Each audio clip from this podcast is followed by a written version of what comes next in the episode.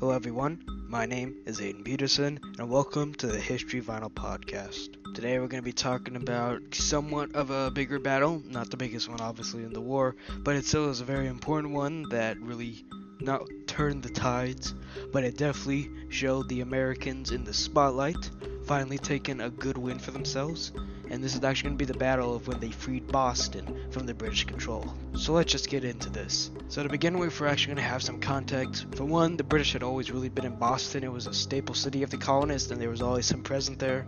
But whenever the war broke out, they pretty much controlled that entire Massachusetts kind of area because, for one, it was kind of a hub for them, and two, it was a major city. So, with that in mind, the Americans are finally going to try to break out of it and try to control it. So during the winter of about 1775 to 1776, the Americans wanted to get him out. They were finally going to decide on a plan to how to do it. So what they did is that they had this guy named Colonel Henry Knox, and he wasn't always a colonel actually. He was actually a bookseller before the war, but he actually turned into a soldier for the revolutionary cause. And what he really did is that he was leading this entire operation, and he did something that still today by people who study history and war think it's a really cool feat that he did, and that it's really surprising that he pulled it off, and that it was really witty of him to actually pull off this move. And what I'm talking about is that what he did is that he had his entire kind of regiment of men with him haul 60, I repeat, 60 tons of artillery from Fort Ticonderoga to Boston. They used about 42 sleds, and it was pulled by 80 teams of oxen. Little oxen. They hauled this stuff over the mountains in the deepest snow in the hardest winters and the hardest rains. They went through basically the worst of the worst that the terrain had to offer, but they still did it. It was about 300 miles. And keep in mind, this was during the winter of 1775 and 76. This was astonishing. This was incredible. They did not have any modern technology to do this with, but they still did it. And they did it in a good time as well. They did it about 47 days time.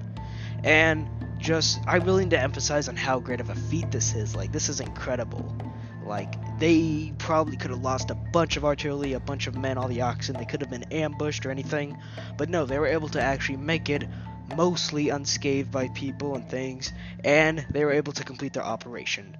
And what that operation finally was was that they were going to place all of that on artillery, 60 tons, mind you, of just cannons, on Dorchester Heights, which was uh, basically a heights that overlooked the city of Boston, which, mind you, was controlled by the British.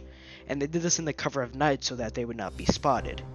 And you can expect what happened after that.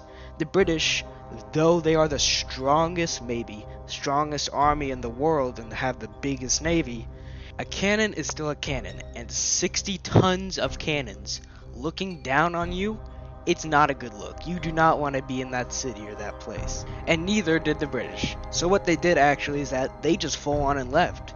Like they sailed south all the way down to New York on March 17th, with about a thousand loyalists who also left the colonies because they didn't want to be there either. So, with that said, they had finally freed Boston out of the control of the British just by using a scare tactic. Mind you, they never fired any shots. They just put up those cannons and stared them down at them to freak the heck out of them. And that is incredible.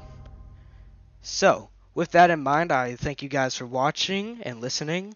I hope that you guys can find some other podcasts out there that also cover this topic because I really like this topic myself and I listen to other podcasts to kind of get my information. But with that said, I'm just going to say like I said, thank you guys for watching. Please share and please watch again if you think it was really good. And yeah, I will see you guys next time. See ya.